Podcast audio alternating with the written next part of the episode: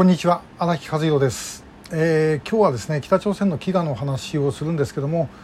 まずこのポスター改めまして、10月の21日に東京都庁前広場で、集会を行います。で、メインの集会は13時から15時、そして、その他のですねイベント等が、11時から同じ会場の中でテントとか設営して、行います。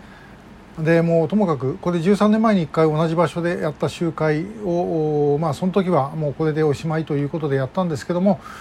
結局事態が動かないんで、もう今度こそはという思いでやります。もう二度とおそらくできないと思います。ということで、すいませんがこれお聞きの皆さん、おいでいただける方はともかく万難排して、ぜひおいでいただきたいと。地方の方でもですね、東京に出る予定がどっかでできそうだっていう方は、なんとかこの10月21日に合わせて予定を作っていただいて、おいでいただきたいと思います。また地方の方でも東京にですね、お知り合いのいる方は、ぜひ行ってくれというふうにちょっと一声かけていただけないかなと思う次第です。ぜひよろしくお願いをいたします。さてで、今日の本題は、北朝鮮の飢餓、苦難の行軍と言われた時代のお話です。これは1997年平成9年ですから、ちょうどですね横田めぐみさんの事件が明らかになった年、ということなんですね。で、家族会とか、できていった年なんですけども、この年を前後して、一応だいたい97年からというふうに苦難の行軍という名前ではだいたい言うんですけども、実際にはその前ですね、95年ぐらいから、非常に厳しい飢餓の状態が北朝鮮に広がりました。で、それについてはもう様々な本でですね、脱足者の方々なんかが指摘をしています。もうともかくですね、私が直接聞いた話でもいくつかちょっとお話ししておきたいと思うんですが、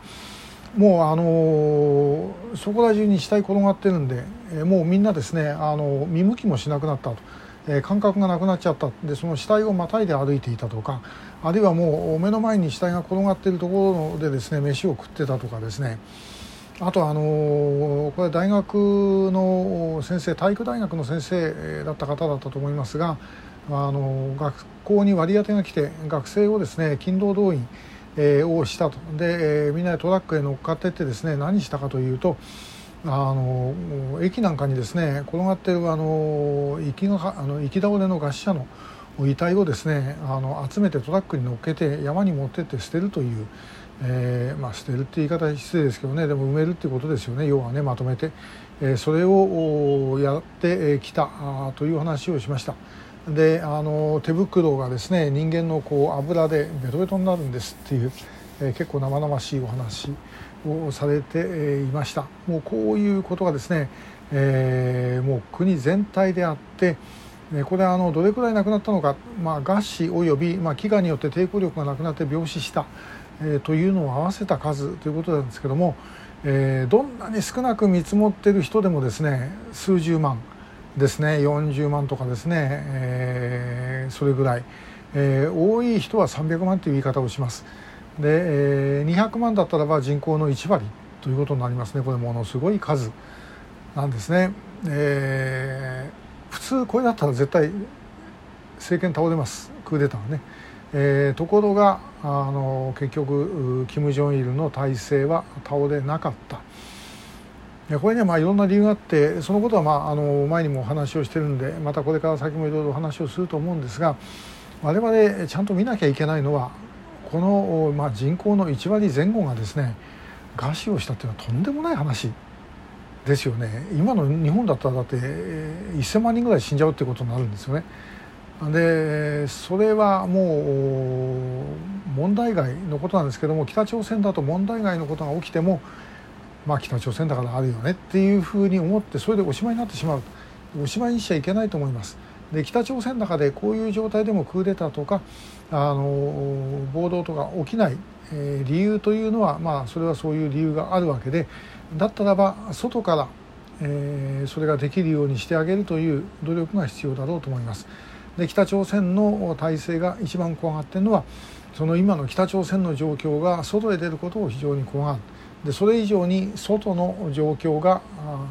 北朝鮮の中に入ってきて、北朝鮮の人たちは自分たちだけひどい状況じゃないか、あるいは権力っていうのは変えられるんだっていうふうに思うことがですね、これが一番怖いんですね。ですから、我々潮風などでもそういうことをずっとやり続けております。